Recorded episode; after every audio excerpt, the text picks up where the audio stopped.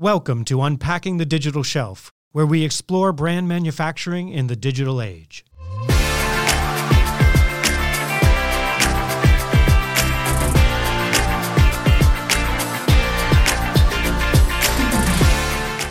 everyone, Peter Crosby here from the Digital Shelf Institute. Bringing the most out of your paid search, organic search, and content excellence programs must be a group activity across all the teams and agencies responsible, or brands risk wasting the investment in any one of them by underperformance in the others. Amanda Wolff, head of marketing at Flywheel Digital, joined Lauren Levack and me to detail the innovations she has been seeing among leader brands to ensure that these functions are operating more as one and less as three. So welcome to the podcast, Amanda Wolff. We are so excited about chatting with you today. Thanks for having me. So, I mean, success on the digital shelf today really requires success in organic and paid search, plus optimized content on product pages. That's like the sort of the, the core way to sort of combine everything for results. The difficulty is that not every organization brings all of those elements together successfully in order to achieve retail readiness, as you call it, and, and maximum performance. From your seat at Flywheel, you have access to data and insights how customers are moving towards retail readiness. Can you can you share with us some of your observations? So I think retail readiness is really a phrase that starts to scratch the surface of how retail media and the digital shelf are intrinsically linked in most of the retailer algorithms. Um, another word that's commonly used to describe this is relevance. Um, but ultimately, it's how does the algorithm think about your product and how does it decide if that product is the best suggestion to serve up for the customer? So, you know, we really talk about these concepts in a siloed way. We think about retail media like it's a standalone thing, or um, content on a P D P, like the product data alone is really driving that organic ranking independently. But in reality, all of it matters. And all of it works together to fuel the flywheel. Um, you know, my company, pun intended. I see um, what you're doing there. I know. I'm so good at that way. No, I, I give all credit where it's due to, to Patrick and Chip for that name. Um, but, you know, ultimately, content is driving two things. It's driving the conversion that's from the consumer-driven behavior, right? It's merchandising that product in a way that the consumer wants to buy it. So it's that consumer-oriented piece, but it's also checking the box for the machine. And by that, I mean that algorithm from the retailer that's crawling that content to see if your product is a match for what the consumers want to buy. So it's really that it's both fueled organic rank from the relevance and also where media is driving awareness for top of the funnel and traffic further down the funnel. So when you're really thinking about that flywheel, it's not just what's on the page. It's also the traffic that comes to that page. It's the conversion that happens off that page. Um, all of that stuff works together to drive that flywheel effect. And so, you know, traffic from media is feeding the algorithm and helping you rank higher organically, just like organic ranking is helping your relevance that impacts your media spend and your media placements. So are there shifts that you're seeing happen to be able to sort of uh, try and get these things aligned, or what's happening out there? Yeah. So, I mean, it's no surprise really, because retail media is where the focus is for most of the retailers. And I mean, I, I'm sure that your audience or your listeners have heard this ad nauseum. They've seen all that publicly shared data around Amazon ads, and retailers really want a piece of that pie. So, you know, anybody working in manufacturers today is probably dealing with retailers who want more of your ad dollars. Mm. They're already, you may already be paying them, so they may not be net new. Um, but even if you are, they're probably adding more paid slots to their user interfaces um, in, in terms of paid placements rather than just the earned placements that used to be there. So, you know, there's this perception that it's all pay to play. Um, but all that media proliferation really doesn't minimize the need for that organic work. It just changes it. So where you used to create really rich keyword focused and conversion focused content, those spots may not be getting nearly as much visibility as in the past. Um, however, those placements still matter because that's really how you win those top paid positions in the auctions at the lowest cost. So because, you know, the more relevant you are on those retailers, the less you pay per click, Um, really, these two concepts are kind of intrinsically linked, and there's still a lot of siloing that's happening around that. But what we're seeing is more and more retailers are also holding brands accountable for readiness, as they've also invested in more of their media placements, right? And so they do that in the form of content scorecards, which I know, you know, the team at Salsify is like intimately familiar with this idea of scorecarding, right? And making sure that you've got all your content assets in place. But what that doesn't really do is shine the light on the negative impacts of not being reviewed, not being really viewed as being relevant um, in terms of media performance. So there's this, I think it's an interesting way to start looking at your team structures and ways to start thinking about how to break down those silos so that your media performance and your content and digital shelf health performance are all kind of put together in the same, in the same bucket, because you have to pay to play with retail media proliferation. Um, but you also can't easily buy your way out of bad relevance or not being retail ready. And would you say, Amanda, that you've seen a shift recently with the maturity of e-commerce in general to say people have gone from like a compliance approach to like checking the box, presence of this, presence of that, to like, how do we measure readiness and effectiveness to actually holistically look at what we're doing on the digital shelf? Would you say that's really the shift you've seen? Yeah, I think that's absolutely the goal, but I don't think, I think we're still in the beginning of that journey to get there. And a big part of that is there's a lot of noise about how to isolate what is working. Um, you know, you may have things happening with your competitor, or average selling price goes up or down. How does that impact it? And so there's a lot of signals that are there. You know, we're doing our best to isolate that. And, and we've got some pilots running now that allow us to really start measuring effectiveness, which is really exciting. Um, you know, but a lot of brands are still kind of looking at it from a compliance standpoint. And you mentioned silos. So one of yeah. the biggest challenges for retail readiness is ownership. And it might sit with multiple different teams, and they might have different approaches, and it might not be holistic. So how are you seeing the organizations really break down those silos and bring those teams together to be able to paint a picture of retail readiness? Million dollar question. Right? Really, right? I mean, a lot of them still have a long way to go, to be candid. And I think that there's a lot of ways they can start, though. And so what I've given, you know, different clients that I've worked with advice around is start simple. Start with something like keyword sharing. You know, there's a reason that a lot of these organizations are specializing and that you're working with a media agency or a content agency or a video aid. You know, there's, there's a reason that they're specializing. And I think that it makes a lot of sense for them to do so. You need people who can go really, really deep. But the more connectivity that you can have between your agencies or your internal teams, the better. And so I would start really light. Start with something like keywords. What terms are you bidding on? You know, what about organic search data in your long tail terms? Um, it's really a simple place to start, but even that's really complicated when you think about large portfolios and diverse categories. So, you know, Flywheel Content Studio, we've got keyword data, and even marrying that data from, let's say, organic panel data, um, and then mapping that with um, advertising data or what you might get out of A R A P in terms of keywords. Shoot, even now you can put in to Chat G P T, I want keywords for this product, and it'll spit ideas out to you. So all of those are options, but then the complication really comes with mapping those keywords to your attributes. And I think that's where, you know, companies like us can help do that at scale, but you can still do it yourself with a spreadsheet if you just have like all of your S K Us and all of the attributes that are really most important for those S K Us, and then think through that, that mapping exercise for those different keyword sets that you have, so that then you can have really a kind of a golden list, S K U by S K U, um, brand by brand even, that you can use and share with your agencies and your content teams. Because, you know, what we often see is A lot of a lot of brands haven't really thought through how to strategize their portfolio related to the keywords that they choose. Maybe every single S K U is going after the same keywords organically, when in reality, if you look at the landscape first, map it to your product second, then you can really start looking for opportunities both in media and in content and in the two together for the keywords you really want to win on for that particular subset of S K Us.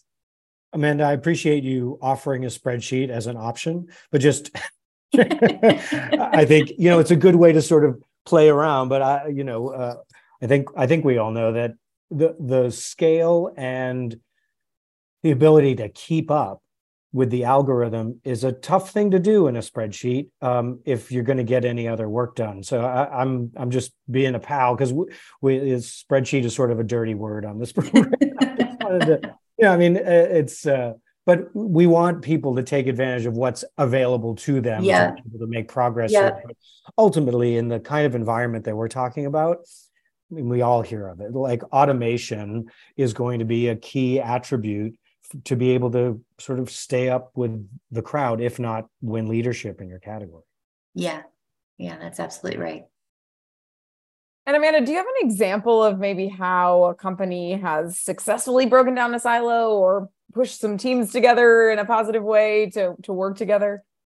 Yeah. So, I mean, I think that that where that really comes into play are a lot of those interagency teams, I A Ts, and a lot of organizations have started doing that, which is really, really great. And it's a good first step.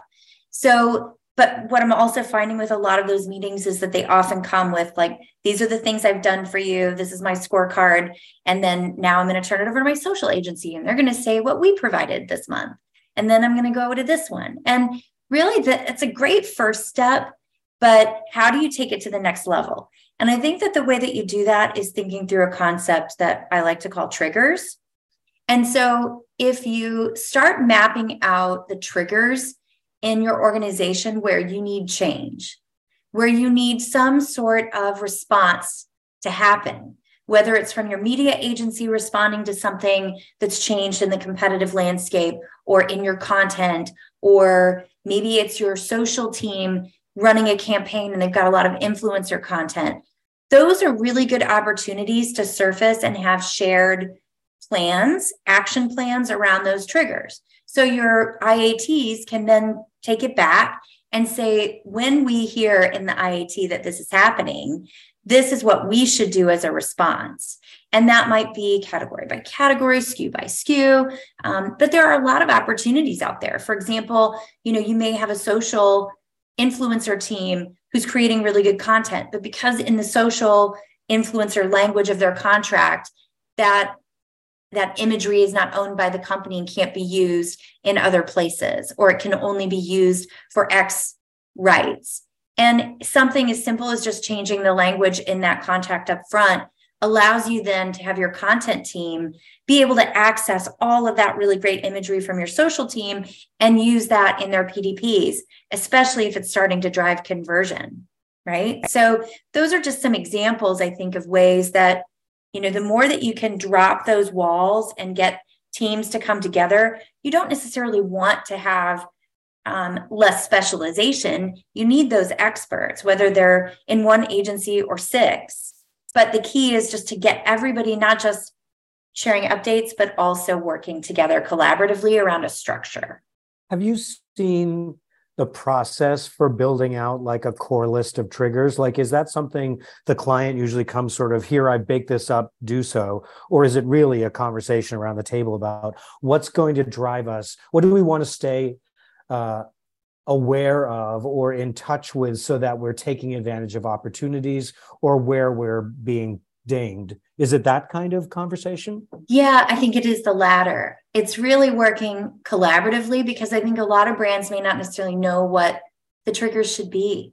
I think they're looking to their agency partners, their mm-hmm. consultancies to say, what are the things that we can change about our business that are going to move things forward quickly? And so, yeah, I, I typically would go in and say, here's some examples, but let's start. And let's figure out who owns what parts of this and operationalize this.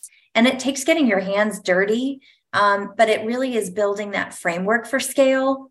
You know, to your point earlier about everybody's looking for automation, this is a great example of that, right? You have to build the machine to have muscle memory. And in this case, the machine is all of those experts that you're pulling together at a manufacturer from all these disparate places and saying, we're going to build the machine now about how we interact with each other in a different way. I love that. You know, one component of that is usually um, blowing up your K P I structure and and resetting it for shared incentives that above maybe individual incentives of each area, there's what are we all trying to drive towards that each of us has a piece of, and then how do we reward people for reaching those incentives? Are you seeing that kind of behavior in this context? Yeah, I think so. I mean, I think there's still a lot of people holding on to, I'm going to say legacy K P Is, right? I mean, yeah. Brand teams are always going to be Um, looking for impressions and how they can drive awareness um, and engagement across their portfolio of products. But in the end, when you see investor relations reports, they're not necessarily talking about how many clicks they got on social, right? They're not necessarily talking about R O A S. They're talking about sales and they're talking about share. And so the more you can incentivize teams in an organization around shared K P Is that are really Um, about effectiveness of your efforts and not around completeness and checking the box around completeness, like I talked about before. I think the more you can motivate those teams together collectively to, to get the change that you need done. So, for example, if media is only incentivized on R O A S, um, maybe they're not necessarily looking at conversion alone. R O A S is still important. It's a guardrail. It's an important guardrail, but it can also mislead people into taking credit for the sun rising. So things like, you know, I know, right? But like, think about it. If you're bidding on your branded term, if I'm, if I'm Tylenol and I'm bidding, bidding on Tylenol, I'm probably going to have really great R O A S for Tylenol. But if you're winning organically for Tylenol, then think about a way that you can let your listing, your organic placement, do its job and shift away some of that budget, right? And so, um, you know, looking at your sales and share is really the best way to know if what you're doing is working. Um, but more tactically, you know, we also like to look at things like incrementality for that reason, not incremental incrementality in terms of new shoppers, but in terms of, you know, increasing visibility for products that maybe would not have been seen otherwise. Um, and so, you know, looking at those two things together, then that's when you can start getting that one two punch related to media and content effectiveness and digital shelf to get more out of your dollars and make your budget work better for you. So if your content is performing better and you're better ranked organically, your C P Cs are going to go down.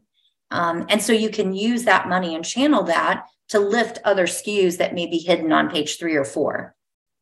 It's so complicated though, right? Because, uh, and you tell me if this is not true, I don't know if anyone ever got fired for buying their own branded term, or, or maybe they have, but I think largely it really takes some diligence and I would imagine some senior leadership to reset those in a way that gives somebody cover. Because let's say you don't buy your branded term for a while and something maybe goes amiss for a bit. You want good behavior to be encouraged, even if, you know, there's, you know, intervening small moments of fear or something. Yeah, for sure. And I still think, you know, there's absolutely scenarios where you want to, you still want to bid on your branded terms. And there are some yeah. retailers that allow for conquesting and others that don't. And so some of it is a defensive play as well as, you know, other brand opportunities. Maybe, you know, it might be around D S P and some spend on display or something like that as well. So, I mean, I think it can't necessarily be one size fits all. And I know Lauren and I right. talk about that endlessly, but, um, you know, you have to really view your competitive landscape and your category pretty carefully before you can make those strategic determinations. But then you're right, Peter. I mean, once you, once you've landed on strategy, then I think you have to have the chutzpah to stick it out and, and to see, you know, how things are performing, and also be willing to have somebody that you trust on the, with hands on keyboard to make those pivots when things don't work. I mean, we're we're in an age of test and learn, and we always will be. But um, you know, I think you've got you've also got to have that conviction to stand with the strategies that you're trying to implement. I also think that's a good point, though, Amanda, that you have to have someone who's owning it, right? Like, you, this can't be part of someone's job. And when you think about organic and paid, that has to be under the same roof to be able to have the conversation to connect all of those dots. So like really investing in a resource, because it takes so much time to monitor this. Like, it changes more frequently in some categories than others, but if you don't invest in the person as well as the technology and build the process to be able yeah. to set it yeah. up, it's just not going to be successful. That's right. I mean, if you've got specialists that are doing the good work, you need them to still do the good work.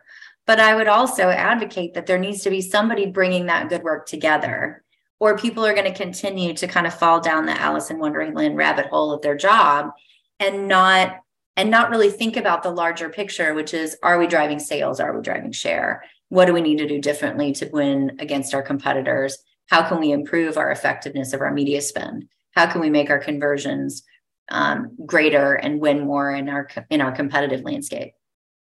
And when you're thinking about effectiveness, so measuring effectiveness is not the way that we've done historically measuring yeah. the digital shelf. So it's a different right. way of measurement. It's a different way of thinking. So can you talk about how you define effectiveness and why it's so important and what metrics you think are most valuable to look at effectiveness? Yeah, I mean, I really, I love that question. It's so hard and it's so simple at the same time. But really, I mean, looking at your content or your reviews or anything to bring in performance and not just checking the box. So a really great example that surfaced recently is around video. You know, I know from the retailers, like Target in particular, requires video in their content scorecards. A lot of pundits have been talking about the importance of video in driving higher conversion and higher ranking. But what does that really mean in terms of that video's effectiveness for that particular P D P? And I think that's where measurement tools sometimes don't really give us what we need. And we're having to, you know, use data scientists to help help us get there. Um, you can work with agencies to do that or your own. But if you, you know, if you have a commercial for your chocolate, let's just use that as an example. And that features in that commercial, there's a lot of chocolate chips that are in that video. And you decide to use that for your entire portfolio so that you can say, hey, Target, I'm putting a video up here now. I've heard from all of these um, providers that having a video is going to increase my conversion. Um, that's awesome. But it include you included that same video on chocolate bar S K Us. Um, what is that going to do from a shoppability standpoint? Is it going to confuse the consumer because confusion kills conversion, right? So is that something that's really going to help you or not? I've seen some data that reinforces that says that video doesn't doesn't get looked at that much, but when it does, it really drives conversion. The conversion goes way up, but that it doesn't get looked at as often. So when you think about that use case and you think about the type of video that you need to be using in that scenario for that use case, it should be something for somebody who didn't get what they needed from your content up front and had to go a little deeper. And when they went deeper, was it a brand advertisement or was it something that was really meaty that answered a question? Those are really difficult just to measure. That effectiveness is, is challenging. I mean, like I said, your data scientists can help you with that. We've got that in place now. But ultimately, the reality is, is unless you dig deeper into those metrics, looking S K U by S K U, brand by brand at conversion, once you've made a change to an asset, um, it does become very hard. Now, A B tests exist. So, you know, that's another opportunity too. But, you know, I just think it's really important that we are really clear about the difference between correlation and causation. Did having the video improve the conversion and ranking of those top S K Us that all just were investing a ton of money and pulling out in the stops for their content anyway that would have ranked no matter what? Or was it something that having that, that asset really did improve that conversion rate? And so you have to isolate all those variables to be able to do that. You and I talk about K and Ps a lot. It's not necessary for every K and P company out there to have fourteen images and to have six videos.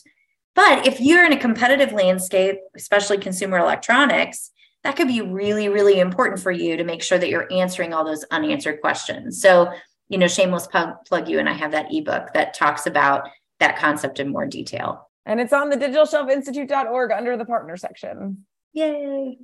And I just want to be clear, Amanda, you and I have never discussed K and Ps, so it must be with Lauren that you Yes, we have actually talked about K and Ps a lot, so that was definitely me. Yes, Lauren and I have talked a lot about K and Ps. I don't want to take credit for uh, K and Ps. Uh, Amanda, the the thank you so much for bringing the, this data and perspective to our audience. I think this is one of the, you know, there's so many places to unlock value in a greater value and performance in the work we do on the digital shelf, but combining or I don't know whether combining is the right term, but putting these areas together really tightly and making each team members aware of how each impacts the others, and and driving your partners in that effort to be accountable for the stuff that really matters. I think this is one of the great areas of improved efficiency and greater performance that everyone needs today to drive increased profitability on the digital shelf. So thank you so much for joining us.